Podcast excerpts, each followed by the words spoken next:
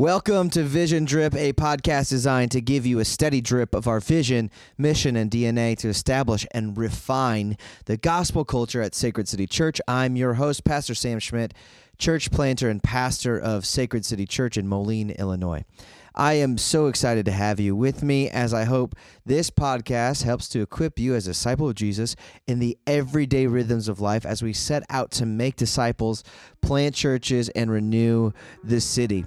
Not only do I hope that this podcast helps you grow, but it would grow your affections for Jesus. So let's dive into this episode of Sacred City Vision Drip.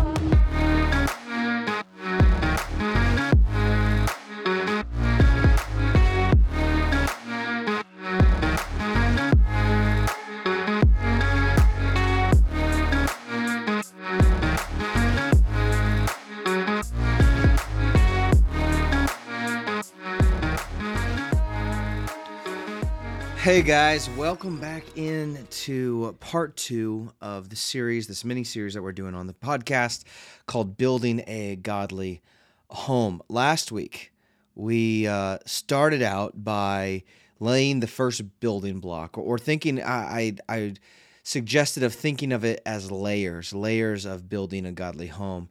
And the first one has to do with uh, beginning with personal piety, or, or in other words, um, self government. Um, in a sense that we are self-regulated, not in the same way, not in the way of autonomy. Um, autonomy or to self-govern means that I am the king of my own self. Uh, but rather, when we talk about self government from a Christian view, uh, we're talking about a proper orientation of an individual under God, and and specifically um, identifying the fruit of the Spirit in that own person, which one of them is self control, um, and uh, and submission to Jesus as Lord. And the next layer that we're going to tackle today, and I'm I'm, I'm guessing I, I haven't written this all out yet. Um, but just based on where I think this is headed, this might be a two parter, maybe even a three parter, as we begin to talk about the next layer, which is covenant marriage. Now, we live in a day where marriage is the definition is scrambled. Um, where marriage has apparently a bunch of different definitions. If you ask our culture, a different a bunch of different manifestations of it. Um, but if we're Christians and we're taking God's word seriously, which I hope we are, because uh, it is the only reliable thing that we have in this world, uh, we will come to a very different conclusion that when we speak of marriage, we mean something very specific. And what we mean by marriage is a it, marriage is a covenant relationship that is created between a man and a woman before God.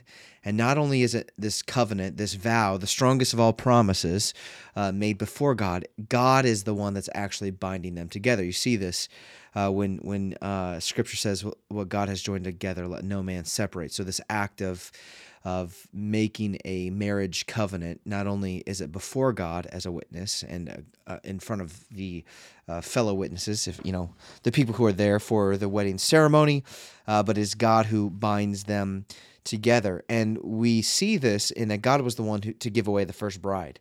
Uh, when you go uh, back to Genesis chapter one, chapter one and two, uh, and you see God presenting Eve. Uh, the first woman to Adam, the first man, um, God is the one who walked her down the aisle and presented her uh, to. I'm, I'm speaking metaphorically here, of course, of walking down an aisle, because at that point there was, uh, to our to our knowledge, there was no buildings constructed, uh, because back in Eden you could sleep out on the stars. There was no need for shelter. Uh, anyway, God uh, walks Eve to Adam, presents her to him, and then their two become one flesh. That's that's a, a cadence that's repeated several times um, throughout the scriptures that uh, a man shall leave his father and mother, and the two shall become one flesh. Uh, and that is what we know as as marriage, and that's what Jesus endorses as marriage. Um, and what we see as we continue reading the Apostle Paul, specifically in Ephesians chapter 5, marriage plays a very specific role. Uh, marriage is a uh, a representation. It's it's theater, if you will. It's it's an uh, an acting out of a spiritual reality, specifically uh, the reality of the gospel of Christ and His bride, the church. Um, and so God gives marriage as a an imagery, as a metaphor, as a signpost uh, oh, I sounded kind of Minnesotan there for a minute, uh, as a signpost uh, for what is happening uh, in in the the spiritual realm, uh, or and will one day be very real as the new heavens and the new earth uh, are presented. Um, where that we see Jesus, who is the the bridegroom, taking authority. He says in Matthew 28, All authority has been given to me. and we see him using that authority to command his bride uh, which is the church, to a specific mich- mission, which is to make disciples of all na- nations, baptizing them in the name of the Father and the Son and the Holy Spirit, and teaching them to obey all uh, that He has commanded. And so we see this this connection here of Christ, the bridegroom, uh, the church, the bride, and the mission of making disciples. Uh, all put together, which echoes, um, if you go back to the Garden of Eden, um, God created Adam first, and God gave Adam a mission.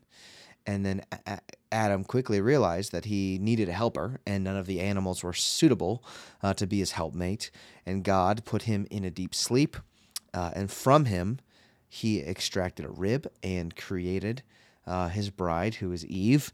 Uh, and now, so God has created man. He gave the man a mission. And because Adam was insufficient in himself to carry out uh, this mission, to see, see to its execution, God created a helper, a helpmate for him.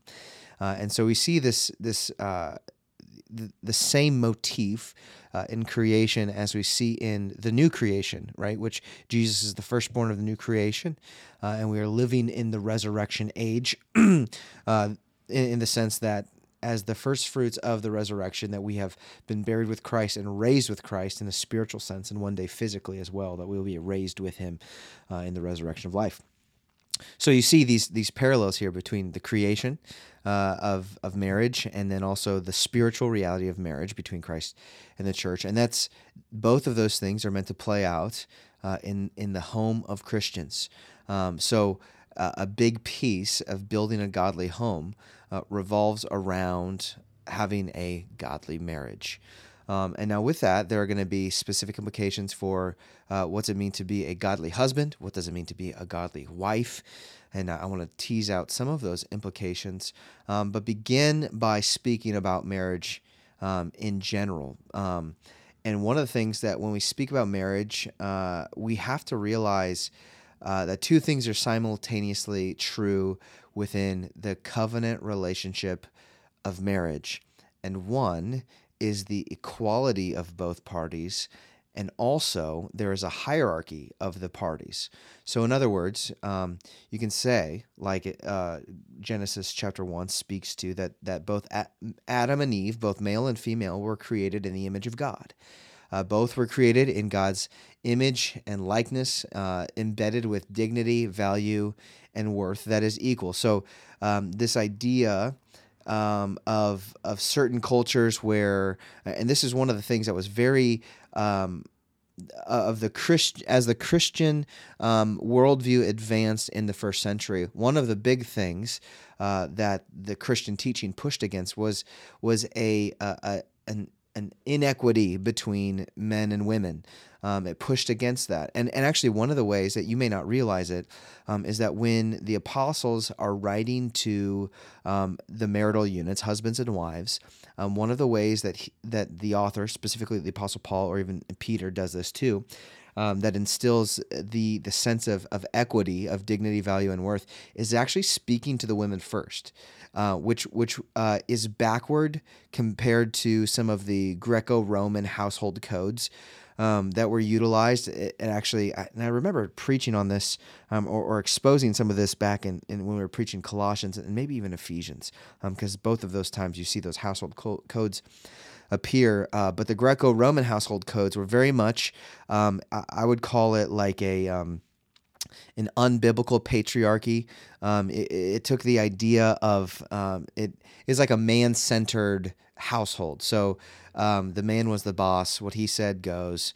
Um, and the wives and children were very much and and that the those employees or slaves, uh, servants were very much at his whim, um, subjected to him in sort of kind of eh, what could be uh, a very harsh um, exercise of authority.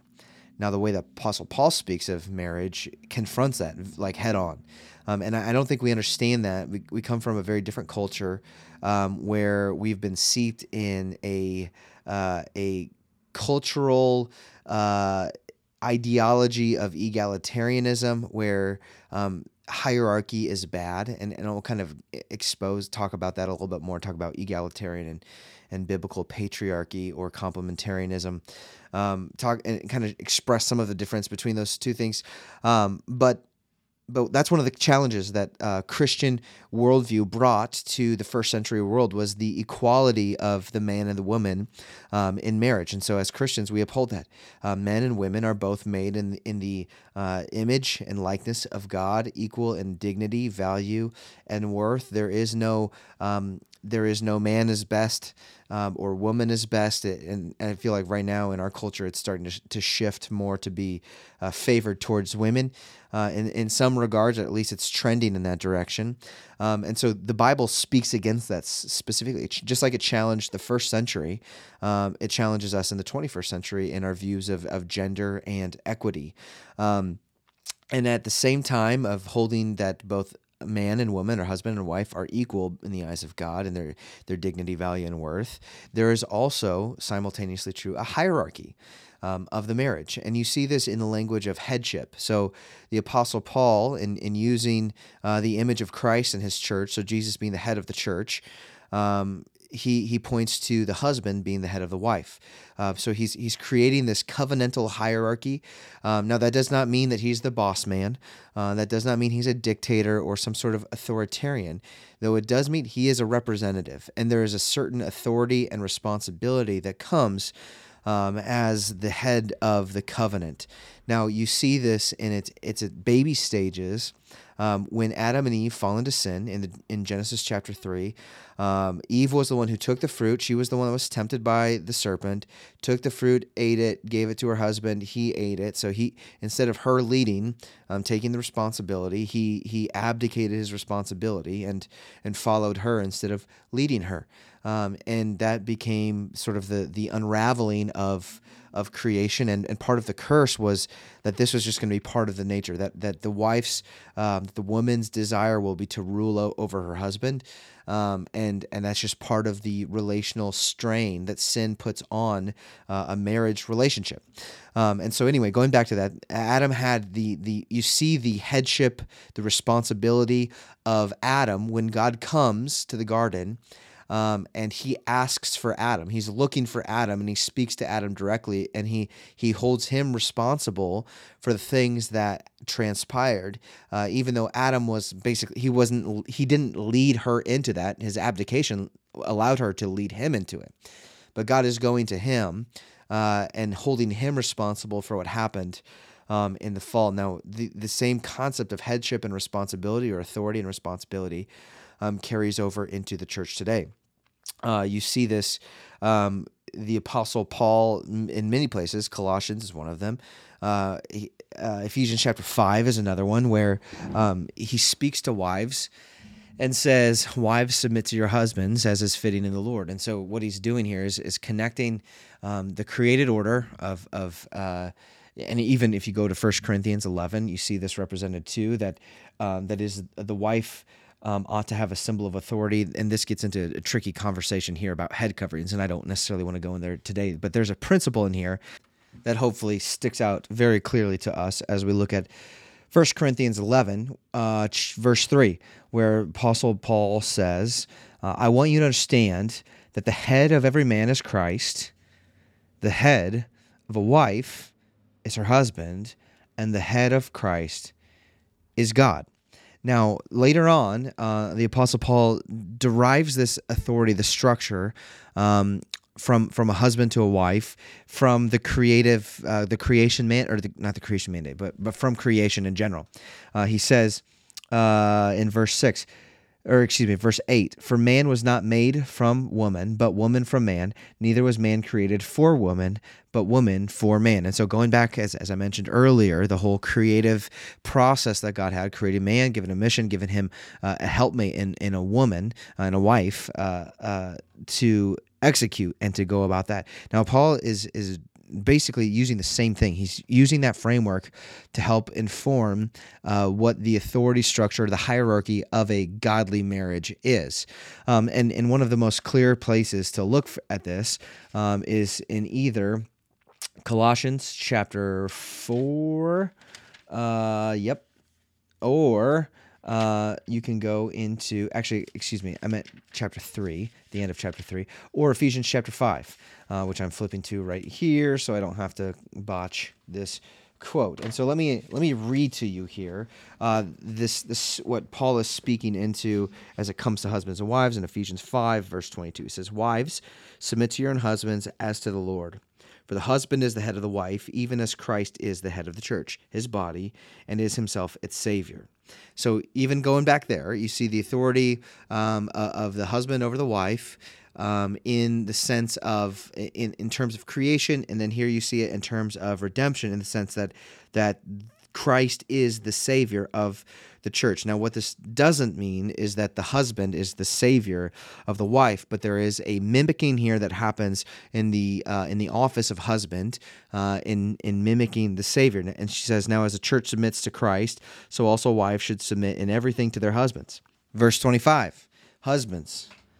Love your wives as Christ loved the church. Now, that's a, a high bar because he says here, uh, Christ gave himself up for her. That's the kind of love husbands are to have towards their right wife, that he might sanctify her. So there's a mission uh, in in your husbandly love to sanctify her, having cleansed her by the washing of the water of the word, so that he might present her. This is Jesus present the church to himself in splendor, without spot or wrinkle or any such thing, that she might be holy and without blemish. In the same way, husbands should love their wives as their own bodies. Okay, so that's the kind of love he loves her like he loves his own body. He who loves his wife loves himself because what right? Two have become one flesh.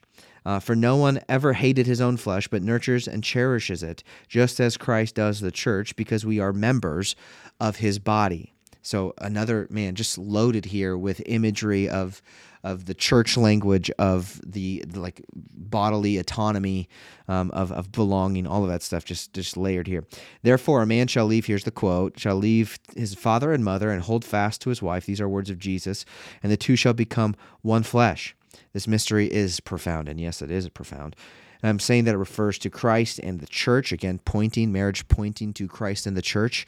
However, let each of you love his wife as himself, and let the wife see that she respects her husband. And so that's one of the things here as we talk about a godly marriage. Now, we can talk about friendship, we can talk about communication, we can talk about um, family vision, we can talk about all of those things.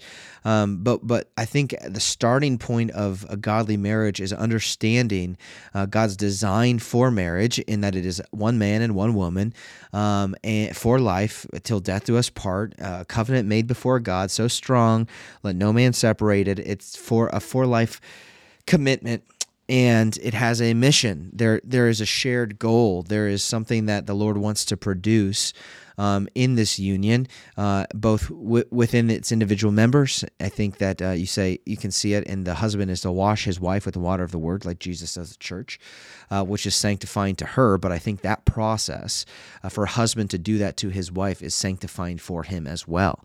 Uh, and so there's a, a, sense of, of holiness, uh, of purification, of sanctification that marriage is meant to produce, but also uh, marriage is meant to to propagate the gospel, to to advance the kingdom of heaven. Um, you can see this in the fact that the cultural mandate to fill the earth and subdue it, um, which you see back in Genesis chapter three, um, which are there are I think yeah I just did a podcast not too long ago talking about the the uh, the parallels between uh, the the Great Commission of making disciples of all nations, which includes your babies, uh, and also of filling the earth and subdue it, the cultural mandate to build culture, to extract the glory of creation. Well, you see it here too. Um, to, to, to continue kingdom advancement, and one of the ways that we do that is by having babies um, and raising them up in the way of the Lord. Ephesians 5 uh, and 6, excuse me, Ephesians 6, talking about how we do that, and Deuteronomy 6 and other places that speak about child rearing. Um, and that's going to be part of the, the future conversation so, in this discussion of building a godly home, um, we really have to come to this and, and kind of reckon with this piece first when we are speaking about covenant marriage. It's it's the uh, these two simultaneously true things that both parties are equal um, in dignity, value, and worth, created in the image of God. At, at the same time, there is a hierarchy. There's an authority structure, or you could even say a government structure. And government, not specifically speaking, in, in you know, we went through this last week, um, not necessarily in in terms of of civil government um, but just in the fact government in terms of how you order things, because um, God is the God of order, um, and He graciously gives us order for uh, the world, for the church, and for the home, specifically within marriage. Uh, and so we really have to start out here. Now, what's going on in our society right now? We uh, our society has an aversion to this. They they they severely despise um, any of this. Part of it has to do with the rise of feminism, um, that uh, that perhaps was at one point a a helpful, constructive uh, sort of endeavor um, to to work for certain equalities between men and women. But at a certain point, um, striving for equality um, in in dignity, value, and worth uh, shifted to sort of a utilitarian definition of equality. Um, uh, to say that a man can do or a woman can do everything a man can do, and a man can do everything a woman can do. So basically, it it eliminates the gender dis- gender role distinctions that God has given us that are imprinted uh, in created uh, order in, in in the fact of how God created uh, humanity, and sort of usurping those and creating our own idea of humanity and, and masculinity and femininity. And now you have in the church, the, this is what the case is within uh, liberal denominations, liberal churches. They blur the lines there, specifically getting into uh, roles of, of women in the church, the, the office of elder specifically um, saying, well, she can do that. Like we can appoint a female pastor. She can communicate just as good as any man. And they ignore uh, pieces of that. Now, the same thing is, and that's a whole nother topic. I don't want to necessarily get into that. Um, but you see the same sentiment coming into uh, marriage where you, she's, well, why can't she be the head of, of the household? Why can't she be the head of her marriage? She's more, she's smarter. She's more competent. Um, she's more driven. She, and maybe she's more masculine. She has some of those cultural masculine features. You know, why can't she do some of those things uh, and be considered the head of the household or to be head of head of the body or you know, um, well, it's because God directs us in a specific way. There's a specific order to uh, a godly Christian home, uh, and a lot of Christians are missing the mark in how they order uh, their own marriages. Um, and so I think that's one of the biggest problems that's going on in evangelicalism right now is that you have this huge confusion of of men sort of just sitting back. In fact, this is one of the this is one of the downfalls of modern evangelicalism is the feminization of Christianity, um, and and we sense this when we when we moved into this building, it was feminized. Um, the the my office was painted pink. Uh, you walked in the sanctuary. Uh, uh, there was a giant pink strip of paint over the archway. Um, there's still a little bit of pink up there. We just can't, you know, haven't gotten around to painting that part, but it felt very feminine. Um, and and I think that that wasn't unique to this church. It's something that that's happened in a lot of places, even with the, portrayal of Jesus as this feminine sort of character. Um, the the the uh, blue eyed, bushy, bushy eyelashed, um, gentle faced, uh, you know, flowing locks sissy Jesus that we that is sort of a caricature of modern uh, pop evangelical art, um, which I think is a travesty. Which is why we exorcised all of the Jesus photos, uh, paintings when we moved in, um, because it was sort of an effeminate Jesus. Now, th- there is there is biblical charge for men to be men and women to be women and that's something that our our society is struggling with big time. So it's not just it's not just in the realm of marriage where you're seeing this egalitarian drift happen. Um, you're seeing this in in the broader society where um, with the transgender movement where you see this this sort of non-binary stuff that's going on. What is that? It's it's a confusion of the created order. And and God is a God of order not a God of chaos. God is not a God of confusion.